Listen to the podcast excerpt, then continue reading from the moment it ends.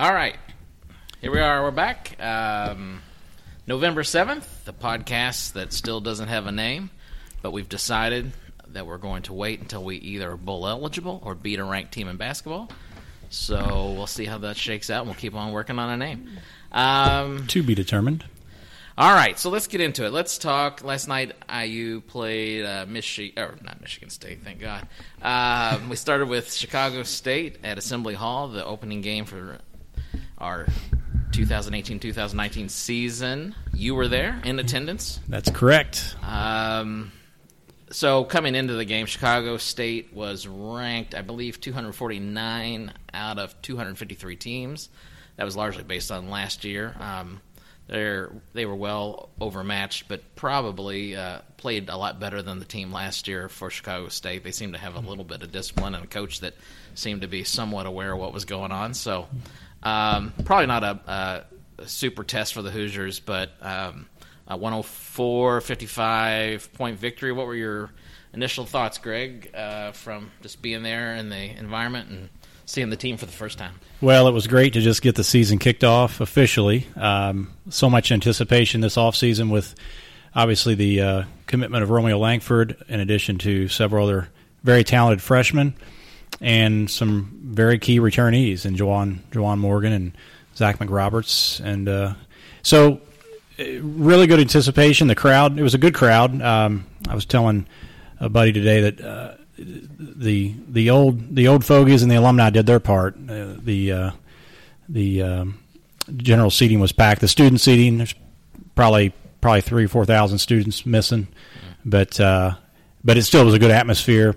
Uh, very like I said, a lot of anticipation and just a lot of buzz. And uh, you know, Romeo obviously was had had the biggest ovation in the starting. You know, as the starters were announced and for for, for obvious reason. Uh, but so I think that great atmosphere. I can you can just tell that these fans they they really um, obviously uh, they they're very familiar with Romeo's game, but you know you, you look at a player like Rob Phinisee and, and and Hoosier fans are just really learning to love that kid and embrace. Uh, the way he plays, and uh, we can maybe get into a little bit more of that later. But uh, as far as some of the individual players, and uh, Yeah. but, but overall, just a, it was a great, great, great atmosphere for Chicago State, uh, which is you know probably a glorified exhibition game. To be honest, I mean they're they're a Division One team, but barely. Yeah, so at halftime, I mean, we were up 53-32. Um, the game seemed to be well in hand after about 12 to 15 minutes. I think up to then, Chicago State, um, they used a zone. It seemed like it took a little while for the Hoosiers to get used to uh, kind of where their spots would be, but um, and also just being able to knock down some shots that they started knocking down pretty consistently thereafter. So the game was well in hand, but uh, just from a discipline standpoint, it seemed like the team worked through um, the things they needed to work through. It seemed like Archie Miller got a chance to get a lot of different lineups on the floor to get looks, including you know a double point guard um, lineup, which was pretty cool. Um, so let's go through a couple of the players and and just get some thoughts that we both had from that. So. Um, Instead of starting with Romeo, like uh, the broadcast, I think I was sharing with you the the uh, Big Ten broadcast spent the first 15 minutes talking about Romeo and rolling out all the graphics we're going to see for the rest of the year on Romeo, which is cool. Um, and later on, we'll get into what the Romeo effect is at Right. IU, which is uh, can be nothing but positive, frankly. But um, it's a lot of pressure on a kid early on, and maybe doesn't give some attention to some other players that are pretty special, I think, on this team are, are going to be. So let's start with uh, Juwan Morgan. Um, just my point of view, and then see what you thought. But I it seemed like he had a decent game. He's four and nine um, from the field. He kind of did his normal workman-like effort. Um, Kind of getting down low and working to get rebounds. He ended up with eight rebounds, um, three assists, no uh, two turnovers, and nine points, which for him is not um, spectacular, but he didn't need to score, and um, he I think was only in for 22 minutes. It says in the box score here, so you know got some service out of him, but I know he's going to be big in some other games. What did you think? Yeah, I think with a guy like Juwan and, and of course Romeo, I think this applies to as well. I mean, th- those are the kind of players that they kind of know they know their place. They know when they need to really assert themselves and when they really don't. And I think with Juwan, he's he's doing such a great job of getting uh, the other players around him involved and, and, really trying to set them up and not try to do too much. And um, I, again, I think uh, there's nothing that concerns me about his game. I mean, some some people that like to, you know, criticize criticize most most everything will say, well, he's you know he just didn't look like he was really wanting to be there. And I just think, and again, this applies to a lot of the players. I mean, 17 kids on the roster, 14 of them played. Um, three of them were hurt, so they couldn't play last night. But there's just so many different lineups and so many different combinations that Archie's thrown in there to try to, you know, find find where these guys fit. And yeah. so I think with Juwan, he's just trying to be as accommodating as he can. And and and back to the, you know, you'd mentioned a, a time where we kind of took the game in control. It was it was really uh, about two thirds of the way through the first half. I think it was after the under eight timeout. I think it's almost like uh, or maybe the under 12 timeout in the first half, it's almost like Miller maybe told Romeo, okay, I, I need you to kind of just go ahead and assert yourself here because he scored the next 11 points. And, yeah. and, and, he just, at that, from that point on, it, not that the game was ever going to be in question, but it just, you could just kind of tell he, he had a different mindset about him. And uh, mm-hmm. he was just going to make it happen. So, and I think Juwan, you know, when he needs to do that, he'll be able to do that. The switch was flipped for sure. Right? He, I mean, 11 points in a row for a freshman in his first game in college, and it wasn't like he was pressing. He just he was getting openings right. and finding his spots, and you know his assists uh, were impressive during the night too, which we can talk about a little bit. But and, and while we're on those two, I mean, I'm very impressed with how well they work together. They seem to have a really good chemistry on and off the court, uh, on the on the bench, uh, on the sidelines in the huddle. You can tell they just have a good rapport. They mm. they they they really connect well. They they they uh, they really look for each other. They just uh, and that, that's that's cool to see because obviously it's your two best players. It's your senior leader and then your your five star freshman and and uh, nobody's going to outwork those guys. And, and when they're on the same page and they have that kind of chemistry, I think it's just going to carry this team um, in a lot of ways. Yeah. Um, so the other starters were Smith, uh, Romeo, of course, uh, Rob Phinisee, and Zach McRoberts. What did you see in some of the other ones? That you Zach was Zach had a pretty quiet night. I thought. I think he maybe had a couple threes. Um, mm-hmm. It just he played within himself and didn't force didn't force anything. But you know, defensively he he had some some good some good uh, action there, and then of course rebounding. And uh, but I think uh, is just gosh. I, I, think he just really is taking the uh, Hoosier Nation by storm because he's he's really um, been impressive. He's really been impressive. He's such a student of the game, and it was documented that during the season last year when he was coming down from McCutcheon High School to, to visit IU, he would he was watching tape of the, of the team and, and studying Coach Miller's offense and the pack line defense, and he was in the locker room with the team. He was behind the bench taking notes, and a real student of the game, very cerebral, uh, very steady, very dependable. Um, I mean, I, it's no wonder Archie loves this kid, and, and IU fans are starting to really understand how yeah. how, how, good he can be. Yeah, I, I, love watching him. I I start to feel when I watch a season or start to watch a season when there's a new player. If they're a player that is going to be on my radar uh, radar all year, and somebody I know I'm going to like. I, I just love watching him play, and I will say that we ought to pump the brakes a little bit. I saw someone say that very thing on Twitter that you know after the first game of uh, Curtis Jones' uh, career, we were thinking he was the next. What someone said, the next Jay Edwards, and you know, reality set in. Um, but this guy's different. Um, so one of the things I've seen both in the exhibition game and this game was he talks to the other players. He's pointing around the court. He's gesturing, and and in a, in a good way, in a, a real good communicative way, you know, and. Uh, there's something special about a point guard who's a freshman who's willing to come in and talk like that um, and really make sure everybody's on the same page. That's cool. I also think, just like you had mentioned, um, Morgan and Romeo seem to have a nice connection. I think Romeo and uh, uh, Phinisee seem to really connect well and know where each other uh, is on the court at uh, at all times, which is going to make a massive difference. So we got about 30 more seconds to uh, wrap up on, I guess, the basketball game. But let's uh, anybody else that jumped out at you. I, will just say, from my point of view, I thought Fitzner is just a, a great ad for us. Very um, reliable, very like even keel on the court.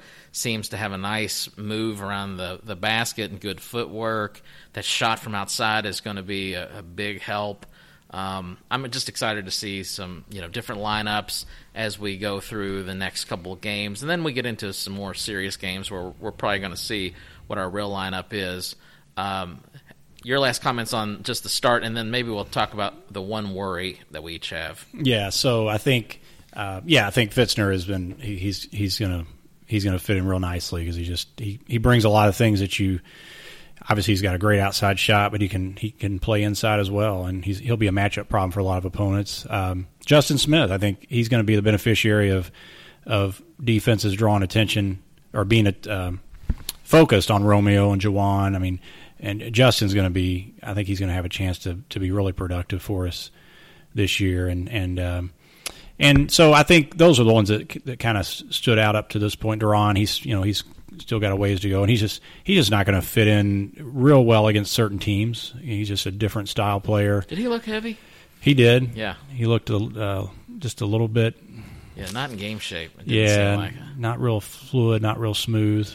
Little. I thought his his uh, you know his elevation on stuff was limited too, and um, it just I think he's going to take some time. I don't blame him, but it, it's like I'm a little surprised that the shape he came in. It was didn't look like him from last year. Some people yeah. put on Romeo put on 13 pounds of muscle, and uh, I'm I'm thinking he put on 13 pounds of something else. Yeah, he's he's not he's not real graceful, uh, and and what really uh, makes that obvious is when he's on the floor with a guy like Romeo, who's just so smooth and and just glides out there and makes it look easy, and then you see some of these other players try to do what he does, and it just doesn't look the same. Yeah. So one worry. Um, go ahead. Yours first. Yeah, it really. Um, again, we, we some of the things that were have been brought up as concerns: the free throw shooting and the 13 turnovers, and that stuff that that'll. Um, I'm not I'm not worried about that. Really, the the uh, worry kind of twofold. I mean, the the number of players, and of course, you know, Coach Miller will figure this out. I mean, he's he gets paid the big bucks. He's a smart man, so he's got 17 kids on the roster. He played 14 last night, and probably would have played 17 if the other three weren't hurt. So, um, just you know, really kind of shoring that roster up a little bit and, and um, tightening it up just so there's a little bit more rotation. But the the benefit of that is it's deep, and in practice, he's he's got guys that can can really uh, really go at each other and really challenge each other. And, and um, but that leads me to the next uh, concern, and, and, and that's really Devonte Devonte Green, D, D Green. Um, he's he's a um, he just he just he's still he, uh, up to this point anyway. He he looks like Devonte of old. You know, he just same kind of habits. Uh, um, for every spectacular thing he does, you, you, it's hard to really celebrate it because you know there's one or two really bad things coming. You know, it's kind of like a like like we talked about Troy Williams, good Troy, bad Troy, because Devonte just you know had four turnovers last night. He he tried to do way too much. It's almost like he's either trying too hard because he knows his his position's being threatened by uh. Um, and he, he looks like the only player out there on the floor that has his own agenda. It looks like everybody, all the other players are are, are pretty um, uh, you know, pretty pretty uh, wired together. Uh, they're they're on the same page. He just seems like he has his own agenda. Even when he comes over to the huddles, he's he's kind of separate from the team. There's always an assistant coach going out to kind of kind of walk him into the huddle and talk to him and, and, kind of in his ear. And I don't know. It's it's like he's on his own on his own. Um, uh, on, on his own page, I guess you could say. Yeah. So yeah, I'm in the same boat. I um, I like him, and I mean, if you look at his stat line, it's so intriguing. You know, he he had 26 minutes. He logged more minutes than anybody else on the team, uh, except Langford. They had he who was also in for 26 minutes. He's five of 12 shooting, but one of six. That means he's firing up a uh, in, from three. So he's firing up a three every about four and a half minutes, um, and he's one of six. So he's not our best three point shooter, and yet he's he's you know, throwing up more than almost anybody on the roster, except for uh, no, he did. He took more threes than anybody on the roster. Um, I think uh, you know, same concern that you had as far as um, just not looking like he fit. And as I kept thinking during the game, who does he look like or remind me of? And all of a sudden, I, I, I couldn't think of a player, but it led me to think he looks like he'd be on a Sampson team. Right. Absolutely. Like he would have fit right in with that Yeah. Sampson team, the kind of a guy that a little bit, a little has a little edge to him, um, has a little bit of uh, both, you know, really controlled and and amazing athletic ability, but also a little bit of almost like kind of street ball flash. Yeah. Um, sometimes we love that when it when it lands, but so many other times it's it's off the mark. It's not you know he's not kind of in in rhythm with everybody else on the floor, and it's it's a weird thing. I mean, for Archie, if he can get that kid to play within the system and work, um, one he kid might go to the next level. I mean, in some ways, he's got a lot of talent that you just you can see it, and it's probably another year or two away from really manifesting itself fully. But um, I don't know if he makes it that far. I, I think Finney's going to be the starter. Yeah. And that he'll come in and he'll add some things and he'll spell him, but I think his minutes are going to go down, not up. I think, yeah, and I think that um, th- what was interesting is how how frequently they, they had Finney and, and Green in there together. You know, Finney at point and, and Green at the two guard, which I think if Green doesn't have the ball, if if, if, it does, if he doesn't have the pressure, bring the ball floor and run the offense, I think he can be more productive. Um, but it, I'm, I'm finding myself when he's doing something um, that's just kind of um, frustrating, or as a fan when you watch him when, when he's doing some of the things that he that he does. Yeah. Um, just like at the end of the first half when he tried to he, he he tried to you know put on a dribbling show out front and And lost the ball. and then lost the ball, and it was Yeah. just that was typical Devonte. And so, Yeah. but I could I, I know that Coach Miller likes him because he he does have an edge to him. He's got a little swagger to him. Uh, and I know Miller likes that, and he, and he's a point guard himself from from North Carolina State. Um, uh, so he he I think he really like you said I think he really wants to if you can get this kid to play within the system. I just I just hope from a team chemistry standpoint he's not a, a toxic um, player that, that that that really disrupts the chemistry. Yeah, and I don't know. I can't. I I mean, just- we, it's we hard to never say. know that, and uh, I mean, probably not. Or Miller probably wouldn't play him as much. Um, I mean, I guess we do have to give him credit. He went to the line and knocked four out of four down. He's a great Um, free throw shooter. He really is. yeah. And, and and he and, and last year again he he we didn't uh, the, the thing that that's why I'm not really too worried about it because the thing about last year is we, we really didn't have any anybody else to go in there uh, if if he if he screwed up. Well, this year, you know, between Finney and, and Durham and, and just quite frankly, you know, Romeo because he could play multiple positions. So, I think um, I think that'll I think that'll that'll get a little bit better. But that's just again really tightening the rotation. And and I, I look at some of these players like Clifton Moore and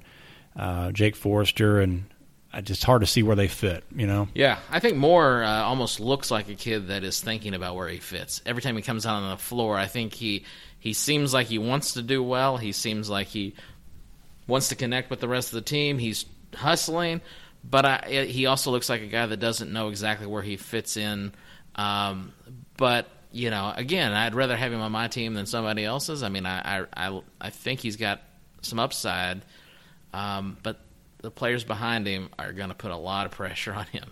Yeah. Um, so you know w- whether he develops into a player that gets a lot of minutes or not is going to be interesting to see. I'm I highly I'm, I question it. I guess. I do I do love the depth though. You know, we talk about the big ro- the deep roster because when you when they go to the bench, I mean, the guy there's there's not a I mean there's a drop off obviously if you you go from Romeo to, to somebody on the on the bench, but there's there's there's talent. I mean, there's uh, players that can give you different things, certain things, and Sure. and you just depend on the opponent. You never know uh, uh, what what that uh, you know, like you said, what's gonna what's gonna fit or what's gonna be most effective. So nine minutes ago, I said we have 30 seconds left for the basketball section. Oh yeah, there we go. Here we are. That's how you run a That's who- podcast. that's what you call Hoosier hysteria. All right. So next we'll turn to uh, football, and let's just take a break here for just a second. Okay, we're back. Yep, that worked. All right. And we're back. This is this is the new podcast effort. I, I'm literally playing around with the equipment for the first time on some of these things. that was So, really a secret commercial break. 'cause, yeah. uh, We, got- might drop a commercial in there. We got Probably sponsors Chrysler. knocking at the door, and Oh, uh, is Chrysler even around anymore? No. Don't Lehman Brothers, I think. Oh yeah, Yeah. I'll go that. Okay, so let's talk about football. So the uh, just the notes I made today to talk. Um, I wanted to ask you: IU football dumpster fire or overreaction? Boy, that's a great question. Because I, would sum up the last four weeks as agony on the gridiron uh, would be my headline for that. They were four and one. We sat here three weeks ago, and now we're four and five in fact, I think I said that I wouldn't be concerned unless we lost like four in a row, and that's precisely what we've done. Now, obviously, one of those was to a good Iowa team. Uh, the uh, absolute disappointment, though, was the, the, Minnesota game, and that you know at Minnesota, uh, that's one you felt like you had to win, and we just um, made an incredible effort to come back, and had a position, a chance to win it, but then it just uh, uh, got our hopes up and reverted to the old uh, the old the old ways there, the conservative play calling. So, uh, that's that's hard because I, I want to say overreaction. I, I don't want to say dumpster fire because I do think that. Yeah. I, I think we, are the second youngest team in the country. I think we've got like 55 freshmen on the squad or something like that. Mm-hmm. Uh, Minnesota's got 58. I mean, that, that's an incredible high yeah. number. Uh, so, and, and and we've got some talented freshmen, and we've got some good recruits allegedly coming in. Yeah. I'm not I'm not sure they've all signed yet, but one jumped this week, linebacker from Florida. Yeah, I didn't even hear that. Yeah, yeah that's why you're breaking news. Yeah, I just broke that. Uh, you know, so let me. I guess uh, so. You know, if we had would have looked at the schedule preseason and predicted where we would be today, I think most of us would have thought five and four uh, maybe six and three with a really what I'd call an upset, Iowa or Michigan State, maybe.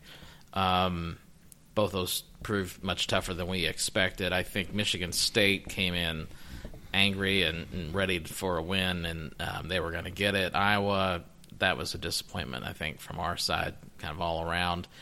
And instead of being five and four because of the Minnesota game, we're four and five. So the only thing I see is that all the things you mentioned. We have, I think, some talented kids. We have a young team. I think we show some good effort on defense and, and a lot of improvement from prior years. Um, and, you know, at the risk of sounding like everybody else in the Hoosier Nation, the offensive coordinator is just not what he needs to be. In mm fact, the only reason we came back is because we dug such a hole. He had to get out of his conservative methodology of, uh, you know, laying out the uh, the plays and had to throw downfield. And lo and behold, we hit some and got some touchdowns. And as soon as we tied the game, he went run, run, run, punt. Yeah. And I mean, we're three and a half minutes to the to go we have the ball. We have basically all the momentum. All we had to do was take the ball down the field like we had in all those other drives because we were turning it loose. And it was just the most miserable repeat of a nightmare that has been Hoosier football over the years. Mm-hmm. It might have been one of the most disappointing games I've had to suffer through, and that's saying a lot for IU football. That is. That's that's a mouthful. I mean, it's a. It was infuriating. I, I know you and I were texting during that game, and it just and and and it was so disappointing, so frustrating, so infuriating. Partly because we had higher expectations and we felt like, okay, we, we need to win this game. You know, you go into Iowa and you're like, okay, if we win, wow, what a what a tremendous bonus. If we lose, okay, not. But you know, at Minnesota, not a good team, not a good team at all. And and to your point, I mean, you have the ball. We only had we only needed about 30 yards to get in the field goal range, and then we basically steal it. Um, and and not only do we get conservative, they go uh, they go crazy crazy on the play calling and, and burn us on a long pass play, and it that just uh, uh, really rubs salt in the wound there. But so to your point, though, grand scheme of things, um, in some ways, when you look at um, you know, Iowa was a, a, very listless effort. I mean, that was just that was disappointing. Um, Penn State, you, you had a, a, a, tremendous chance to win that game, and and so when you're when you go toe to toe with Penn State, you, you lead late in the game and, and you, you kind of let it slip away. It, it, it, does tell you we've we have come we have come some ways. Hmm. We have come uh, well. We've come along a little bit just because before it was if we could stay within four touchdowns of Penn State, that was a victory. Now it's like, gosh, we we could have possibly beat them, right? I mean, yeah. Some of the writers though that have commented on this, uh, the pattern of IU football, kind of m- making light of it, by the way, uh, will comment on how many times and how many seasons we've had one of those games where, you know, we're down to the last quarter with Ohio State, or we're pressing Michigan, or we, um, you know, we go to Penn State and have a chance one year. It, it seems like we have those, and it's like it's like the old adage about a golf game. You know, you hit one good shot and you're like, well, I guess I'll come back next time, even the show, even though you end up, you know, shooting a 108 on the on the 18. And I, I feel like that's IU football. I, um, you know, I think Tom Allen. I think I texted this or maybe I tweeted it, but Tom Allen, I think, has to make a change at the offensive coordinator spot, and if he does, I think he's telling the fan base and he's telling Fred Glass that he does want to win here and he is going to make the effort. Um, if he doesn't make that change, I think he's telling us he's not the leader that we need in that position. Um, I, you know, yeah, I think I, am not being frivolous with somebody's job, but I just don't think that the offense, even in the games we've won, have has led me to believe that this is the guy who should be calling plays. And by the way, IU needs to play looser. I mean, a team that's playing from the back, um, and that's us. I mean, we're we're typically going to be out. Um, out per, they're gonna the personnel on the other side of the of the ball is going to be the better personnel for for a time to come, right? In our division, we have to play a lot t- looser. We can't be a conservative, you know, just. Uh, was it the, the, three yards and a cloud of smoke or cloud of dust? cloud yeah, of dust. Yeah, I mean, you know yeah. that that is not us. We can't do that. Mike, I think Kevin Wilson had the recipe at least for offense. I think Allen's brought the recipe for defense, but we gotta we gotta torque up the offense, or we're we're gonna be a mess. Yeah, and I think you know two plays that I can think of that typify that are, are the first first really good drive, first um, first drive of the game against Iowa. We march right down the field, and then uh, it's fourth and less than a yard, we decided to, from the 11 yard line, we decided to kick field goal. And then same with Minnesota, we marched down the field first drive of the game, and and and we kind of settled for a field goal. And it's like we're IU. We don't. It's not like we have a ton to lose. We need, you know, like loosen loosen the reins a little bit. And I think like, to your point, that's where Kevin Wilson was was fairly brilliant in that regard. But the other thing is, I mean, IU can win in football. Uh, they they really just need to, to get serious. I mean, Allen's the last, or he's the um, we just we decided not to put a lot of money toward the football hire. He's a he's the lowest paid coach in the Big Ten. He's 65th in the country. Mark Stoops is 23rd, by the way. Jeff Brohm's 26th. Those are programs that have, and not not just their head coaches are, are paid more, but their assistants. And so, the only concern I have, and I do agree with Mike DeBoer being you know uh, let go, but um, uh, you know that uh, is it Hart, uh, the running back running back coach. Mm-hmm uh, you know, he was. I'm, I'm kind of. I, I, think he partially is there because DeBoer. He used, you know, he coached for him or played for him or something like that. Okay. Uh, so there's that connection. But you know, you, you got you got to pay your staff. You got to take care of your. I don't. I, just think we're. I don't know that we're investing the type of money that needs to be invested. Why, why do you think that is? I mean, it seems to me that Fred Glass can probably make more of his legacy at IU by making IU football a winner than he can by even maybe getting another banner hung in Assembly Hall. Um, IU basketball will kind of take care of itself, I think, in a lot of ways. Um, I, I realize we've had some down years. I realize we haven't won a national championship since '87, but um, basketball will take care of itself. Football is something that has never been good. I mean, even when we look back at the Mallory years, we were going to the Peach Bowl, we weren't going to the Orange Bowl, we weren't going to the Rose Bowl. Um, I think that he can really make a statement for the ages if he would figure out how to get IU football to a really impressive kind of level. And you know, people say it can't be done, but Kentucky's in the top 10 right now. Right. Kentucky. Kentucky. I mean, their football program has been hideous, much like ours. But what I'll say is their fans go to those games. They've put money into that program. I think they hired a good coach and they gave him some time, which I think we should give Tom Allen some time. But I do think Tom Allen has to signal to everybody that he's taking it seriously and knows that something has to happen to make us a winner. And it, it it's not going to happen with the current staff. By the way, I'm not sure that the special teams coach needs to stay either. I think our special teams has been pretty abysmal. Yeah, well, and I think it even you know goes to a higher level than Glass because I know uh, President McRobbie. I mean, he's I'm not sure how much emphasis he puts on athletics. I mean, I think uh, it was a, a number. He, he, took some Big Ten shared sports revenue, uh, like 26 million, and used it for other things other than athletics. Uh, just and again thank goodness for Big Ten network revenue because the facilities have have been um, greatly improved because of that. But it's almost like they're saying, well, yeah, we'll we'll let the Big Ten network revenue handle, handle facilities part. We'll we'll kind of go skimpy on the salaries and the and and not show as much commitment to that. And I think a lot of that starts with McRobbie. I, I just don't know. I, I don't know. You know, every, every president's different in terms of their emphasis on athletics, but Sure. I kind of question that a little bit. I can't imagine though that he goes around the state and around the nation meeting alumni and doesn't realize the connection that creates for the university. I'm sure he does. He's a smart man. Sure, I've met him. sure. Uh, but I will say that Mitch Daniels is going to have a challenge coming up because Jeff Brohm's probably going to be, uh, you know, try. Uh, people are going to try to uh, lure him away from Purdue, and out of a lot of respect for Mitch, I want to say that along with the athletic director, I think they'll figure out how to try to keep him there and make it worth his while. He's already paid significantly more than Tom Allen, um, and there's a reason. I mean, he did Yeah. come from a winner, by the way. I mean, he was Right. winning at Western Kentucky, so he probably should be higher paid. But I do think it sends a signal. I also heard that Kevin Wilson makes more money now at Ohio State than he made it at IU as their head coach, and Yeah. he's now their coordinator. Yeah, Um, I wouldn't so doubt it. That tells you something. But um, okay, so we got Maryland coming up on Saturday.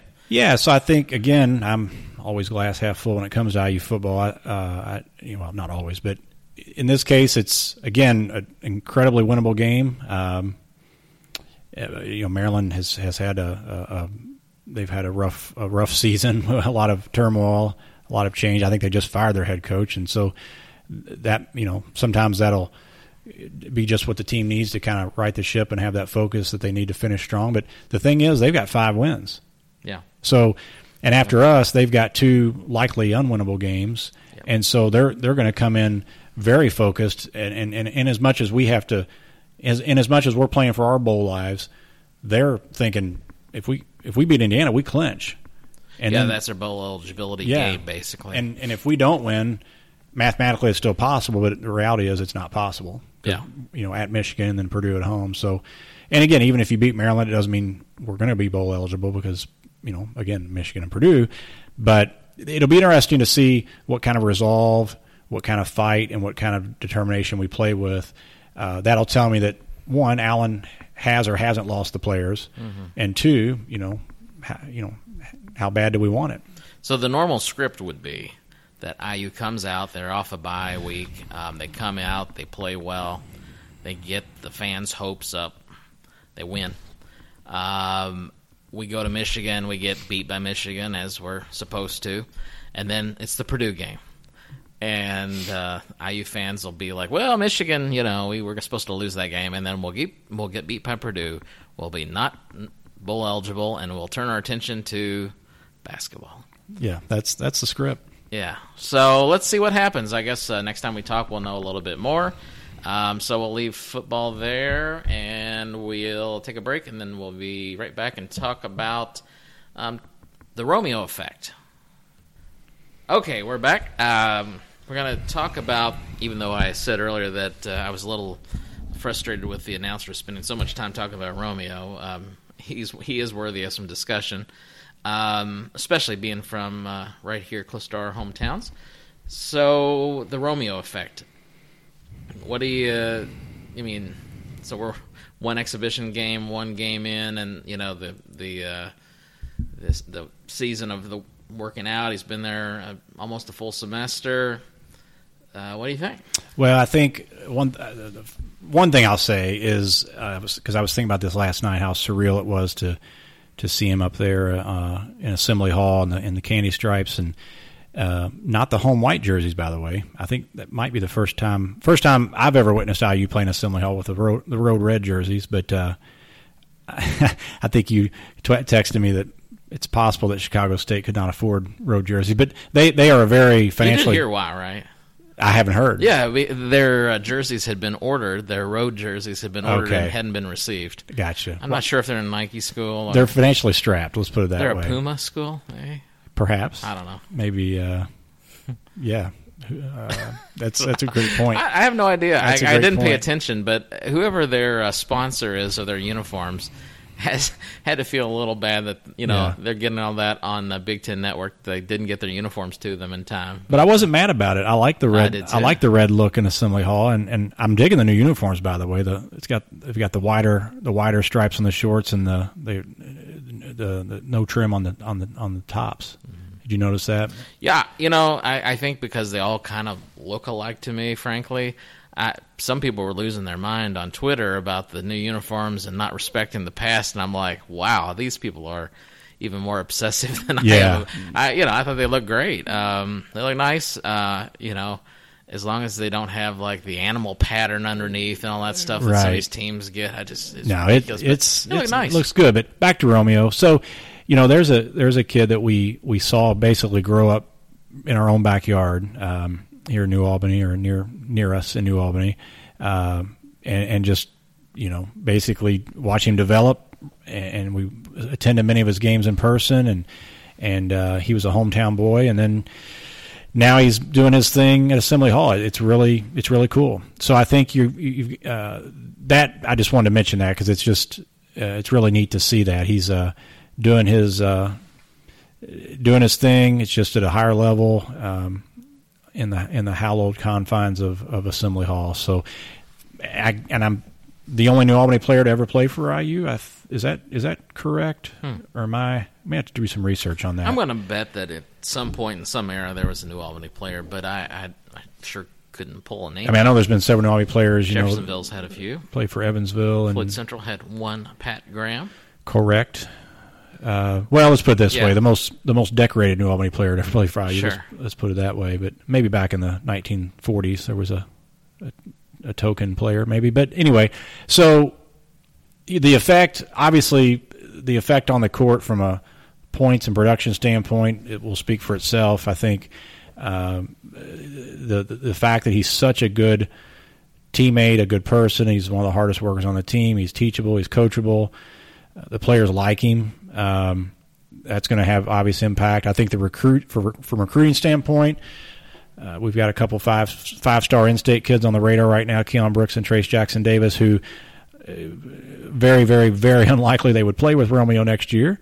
Um, but when recruits come on campus, uh, Coach Miller is, is pairing them up with Romeo as much as possible, and he can sell the IU brand. He can sell why he made the decision to go there um, when he had every school in the country knocking on his door, and that's going to resonate. Uh, you know, well, gosh, if if IU is good enough for Romeo, maybe it's good enough for me, and and obviously, just to, uh, from a national standpoint, it's almost like some of these uh, basketball analysts are starting to um, realize how special this kid is. I mean, in the off season and up to now, Romeo's obviously been highly ranked, but it's typically been the R.J. Barretts and the Zion Williamsons of the world that have gotten most of the, the publicity.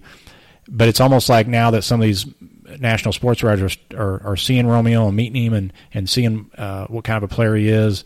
It's it's really kind of putting us on the radar from a national perspective, and I think it's just uh, the respect level and the credibility level increases because of that. Yeah, from uh, I think from a media standpoint, there's going to be a lot more attention paid uh, to the team, just generally, and to him specifically. Uh, it seems to me that, um, to your point, it will bring a lot more attention.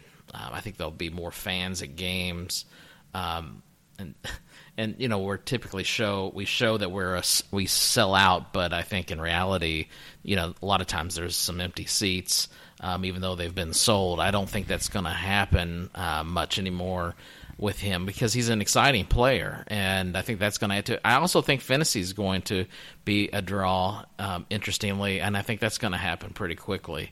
Um, I think he is an absolute. I mean, I know he came in as a four star, you know, a great high school player. Um, I think they played right in the state championship. I think we'll hear that a bunch. Um, but um, I think he's going to be a draw also, kind of like, um, uh, you know, we haven't seen in a long time. And uh, so that's going to be neat. It, it, in some ways, although they're so different and uh, the parallels aren't maybe there, but the kind of the Lyndon Jones and Jay Edwards era where there was two guys that came in together um, that kind of excited the fan base. Um, I can kind of see these guys being like that. I think the rest of the freshmen are great, but I mm-hmm. think these two are going to be really the folks. I mean, clearly they, they've started both games, exhibition and the first op- the opening game, and I, I don't see anybody taking them out of the lineup anytime soon. Right? No, and I think just that there, there's just you cannot place a value on in-state recruits when they're that when they're that good and they stay in state and go to IU. It's just it, it's it's incredibly valuable for us. And I think, you know, obviously Romeo to get him to stay in state and go to IU and Finney and um, good kids, smart players.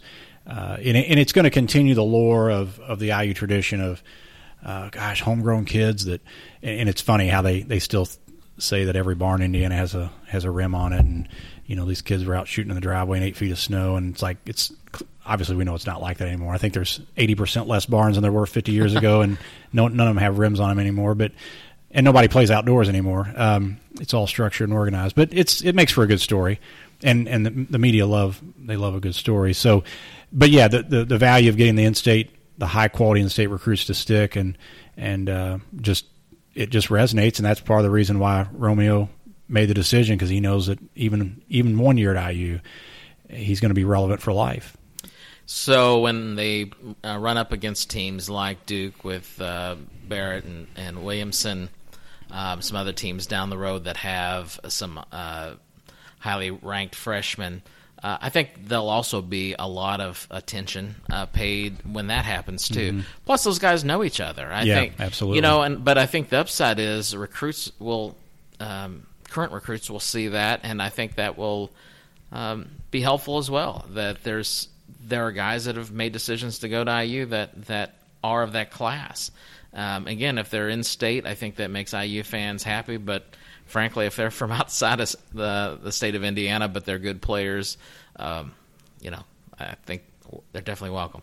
Well, uh, I think, that, I mean, IU, even though they've got a lone five star versus you know some of the other teams that have three, four, five, five stars, but it just there's that instant credibility. It, it, sure. it, you know, people see that, and and quite frankly, and we've got you know again a four year senior in Juwan Moore, so th- th- we've got the pieces to really this this could be a really really special uh, season as as it unfolds um, to where you know if we're end up being a top 10 top 15 team whether we have one five star or four it's still going to be a, a, heck of a story a heck of a season. Um, and i i want to comment on this. You mentioned you asked me about the atmosphere and and i it, it's it never ceases to amaze me how when you know obviously assembly hall is is naturally a, a, a, electrifying place to be. I mean like i said i mean the students that were there um, probably 60% of them were there but they were they were wired. I mean, they were in it. Um, but I'm telling you, the the way Romeo plays, it's already starting to. I feel rub off on the other players a little bit. Um, you know, when Victor was there, you don't remember how crazy the crowd would get when he would do something uh, mm-hmm. spectacular. Well, part of that was because of the, how he reacted. You know, he would wave his arms or pump his chest or or, or, or wave to the crowd, and it just stoked the crowd. There is a distinct difference when Romeo makes an incredible play and he's expressionless as he walks back to the free throw line or walks to the other end of the court, it's almost like the fans want to get even more excited and they want to they want to get crazy, but they see how he and I'm telling you, there's something about that. And, and you almost, in some ways, you're like, gosh, I, I kind of wish he'd show more emotion because mm-hmm. Juwan Morgan's pretty. He's a pretty stoic player. Yeah. None of those, and Phinisee's going to be the same way. And, and and even if they were on the fringe of being a little bit more dynamic, a little bit more fiery and excitable. When they see a player like Romeo, it kind of it kind of tones them down a little bit.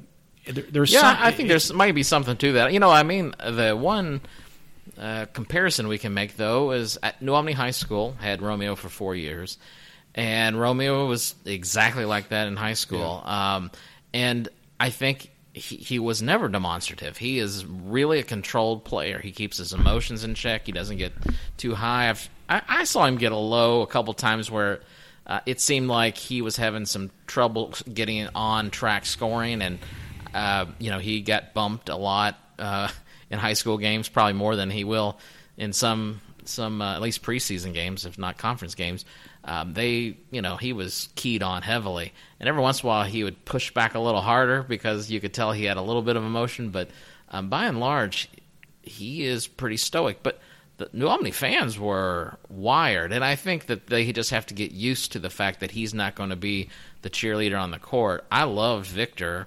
uh, and how he handled himself on the court and how he conveyed energy to other players. But I think Romeo does it in a different way. Mm-hmm. Um, but it'll be interesting to see. Um, just to play off of the Romeo effect, the second most important player for IU basketball right now, in my estimation, is Victor Oladipo. I think that the splash he's making in the NBA, the fact that he's in Indianapolis, the fact that he's been a massive supporter of IU and still makes a lot of efforts to do that, I think is going to pay some dividends also with um, recruits and with uh, the prestige of the program. In some ways, it's it's it's an oddity in some ways, obviously that he's gone, and um, but I really feel that there's still some some juice that comes from him having been associated with the program, given the great season he's having. Yeah, the fact that he landed in, in uh, as a pacer is you're you're right. That's going to continue to pay dividends for IU basketball. I mean, just like and, and Archie is smart enough to know that he's he needs to he needs to capitalize on that as much as possible. Just like last year when he brought Victor Oladipo back for the Purdue game for a pregame ceremony to announce that he had made the All Star team. So. Um, and so that was um, uh, that was incredible. And and you know he is he's on fire right now. I mean, obviously the, the political comments aside, and and how he kind of dipped his toe into the political scene, but but if, from a basketball perspective, he's still beloved. And just like last night on the big screen, they the, the I'm a Hoosier. I mean, Cody Zeller, Mark Cuban, I forget who else, but Victor had twice the ovation that any of those other guys had. Yeah. So yeah, he's a he is a dude of like real substance. I mean, uh, there's not a lot of players um, that can do the things he's going to do. I think for the city of Indy. Um, he is going to get into politics, and I mean, I know some people said, "Oh, you shouldn't get into it," but his comment was, "I'm not going to be quiet. I'm going to support the things I believe mm-hmm. in." And you know, the one thing I think everybody kind of respects is he was a really smart, you know, really mature for his age. It just seemed like he had so many things together. And so, whether or not people agree with him or disagree with him on his political stance, I think it's just cool to see a guy that's so engaged and so, um, you know, kind of a real person. I, I it's going to be a big deal for the Pacers. And as Dan Dakich likes to say, he he was absolutely stolen from the. Yeah, he yeah. was a steal. Yeah. Absolutely. Okay, so we got about three more minutes. I think we're going to try to wrap up. So let's uh, cover any sort of uh, kind of uh, hodgepodge of things. So I'll just mention the soccer team is in the Big Ten tournament right now. They beat Northwestern uh, one no two one on a, a golden goal in overtime. Um, they look impressive.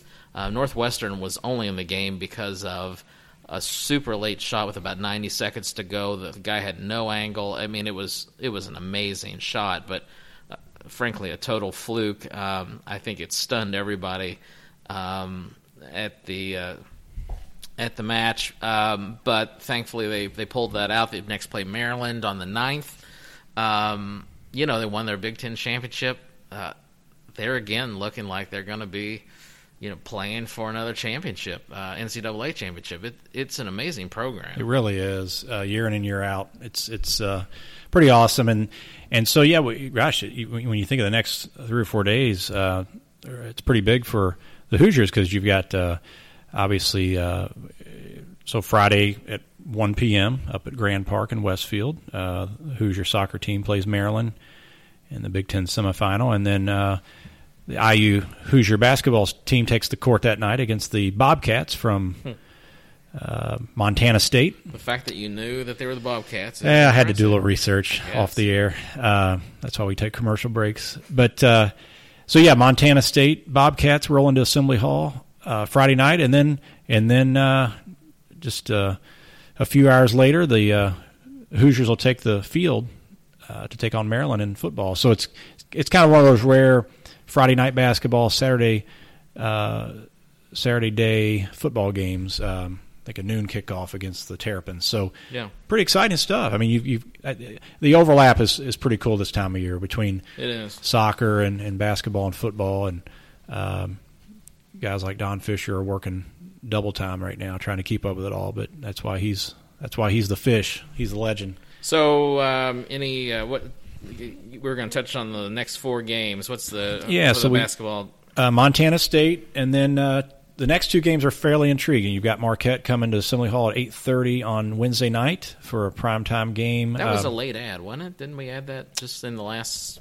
uh, six months or so? Part of the Gavitt tip-off game. Yeah. So, uh, and Marquette, they're they're kind of like us. They're on the periphery of being ranked in the top twenty-five in most polls. Uh, they've got a, a, couple really talented players. I think. Uh, let's see, their coach is uh, from is it Wojciechowski? Is that their coach from Duke? Um, possibly. I have to look that up. I'll have our uh, uh, staff assistant work on that. But it's a it's I know they're coached by a, a Dookie, um, and then the next game is at Arkansas. Again, Arkansas, you're not talking about a tremendous basketball tradition, uh, but it's a true road game at Arkansas, which is a tough place to play. So that's going to be those two games are intriguing because Marquette is a higher profile game against a um, a, a legitimate uh, program, uh, but it's at home, and then um, tough road game, true road game at Arkansas. So after the next three, and then you throw in UT Tar- UT Arlington after that. Uh, but let's just not really count that right now and say the next three are going to tell us quite a bit. I think. Sure. Yeah, I think we'll start to get a feel for the starting lineup. Um, what looks he really likes as far as uh, the personnel he'll have on the court, and maybe a rotation. We probably won't know really until the uh, we get down to brass tacks and we go to Duke. Well, and, and, and the thing is, you know, you've got uh, Al Durham, Jerome Hunter, Race Thompson. They Yeah. still haven't played, and so you know we're, that's that's the crazy thing about this depth thing is, man, it's it's a great problem to have. It's it's awesome in practice. Guys really push each other, but we're kind of tar- we're we're trying to find a rotation, but yet there's three guys that are probably going to you would think factor in uh, pretty relevantly that haven't even played yet. So And and we're missing an opportunity in some ways having these early games where you can afford to kind of make a lot of uh, substitutions early and get different looks because uh, Jerome Hunter is expected to be really um, maybe a bit of a standout. I mean, he was ranked higher than uh, Jake Forrester, and um, I think he was ahead of.